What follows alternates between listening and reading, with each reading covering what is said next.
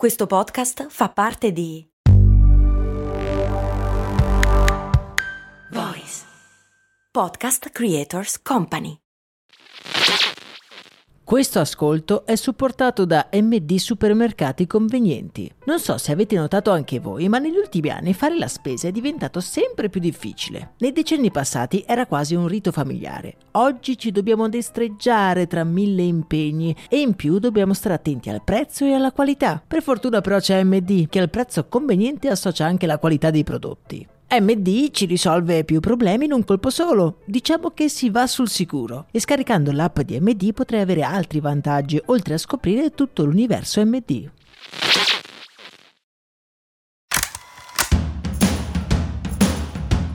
Bentornati amici e amiche di Brand, io sono Max Corona e non ho la più pallida idea di cosa possa accadere oggi oppure domani. La mia giornata potrebbe essere entusiasmante oppure estremamente noiosa e monotona. Quando mi alzo al mattino mi raggiunge spesso questo pensiero. Chissà cosa succederà oggi. Inutile dire che molto spesso rimango purtroppo per fortuna molto deluso. Spesso infatti non succede un bel niente, la classica routine quotidiana. Ma nessuno si è mai sentito così deluso come tutti quelli che la notte dell'11 aprile 1954 sono andati a letto pensando a quello che era successo nel mondo proprio quel giorno.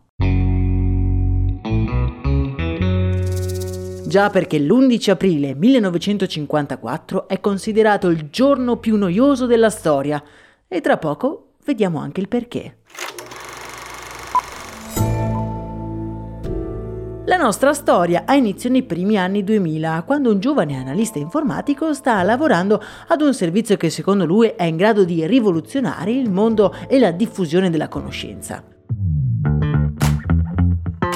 Quell'uomo si chiama William Testel Pody e quel programma a cui sta lavorando si chiama EV ed è una sorta di mega database contenente tutti i fatti accaduti nella storia dell'umanità. Come in molte altre occasioni, lo scopo di William non è veramente quello di rivoluzionare la conoscenza umana, ma è piuttosto un gioco. Vuole divertirsi ponendo delle difficili domande al database e ascoltare le risposte. Il suo primo prodotto è infatti un database di fatti puri e semplici, che mirano a rispondere direttamente a delle domande su qualsiasi argomento poste in un semplice testo in inglese. Il motore di ricerca denominato True Knowledge Answer viene lanciato in beta testing privato il 7 novembre 2007. Ma cosa c'entra tutto questo con il giorno più noioso della storia?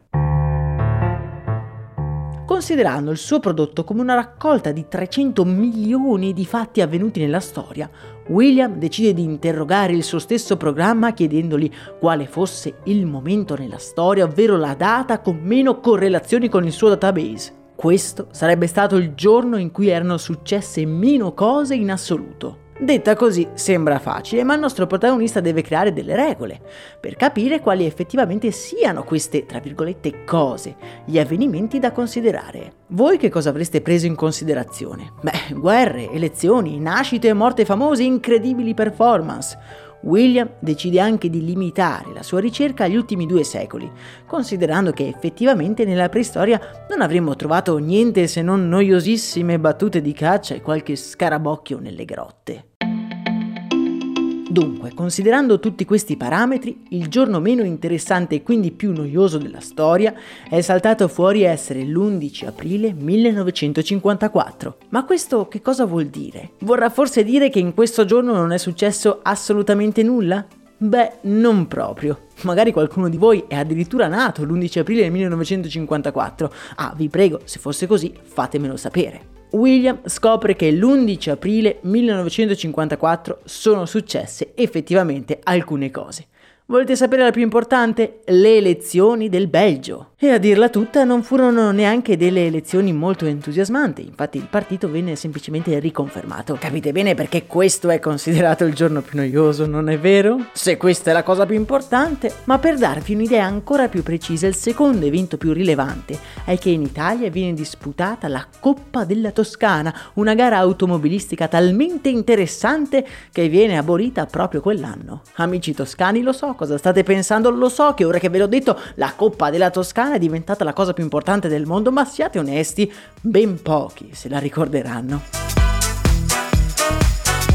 Com'è che dite? Beh, l'11 aprile è statisticamente impossibile che non sia nato o morto qualcuno anche vagamente famoso? Beh, che ci crediate oppure no, è proprio così. Il tale più famoso nato in quel giorno è stato un inventore turco che dalle mie ricerche è famoso per aver scritto dei libri di testo per la scuola. Ecco, sì, insomma, non proprio una superstar.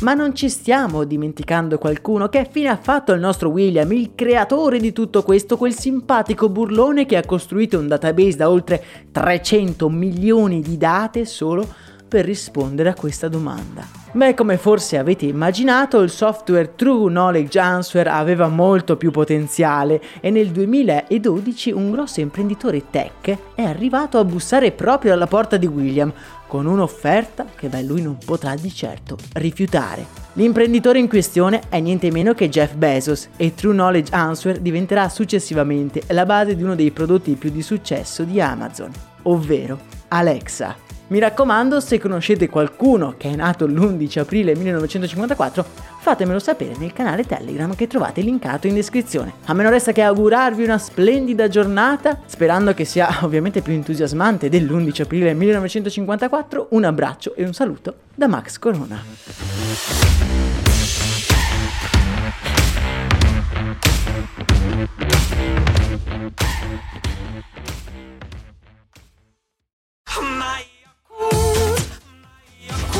Se a volte ti senti così, ti serve la formula dell'equilibrio. Yakult Balance, 20 miliardi di probiotici LCS più la vitamina D per ossa e muscoli.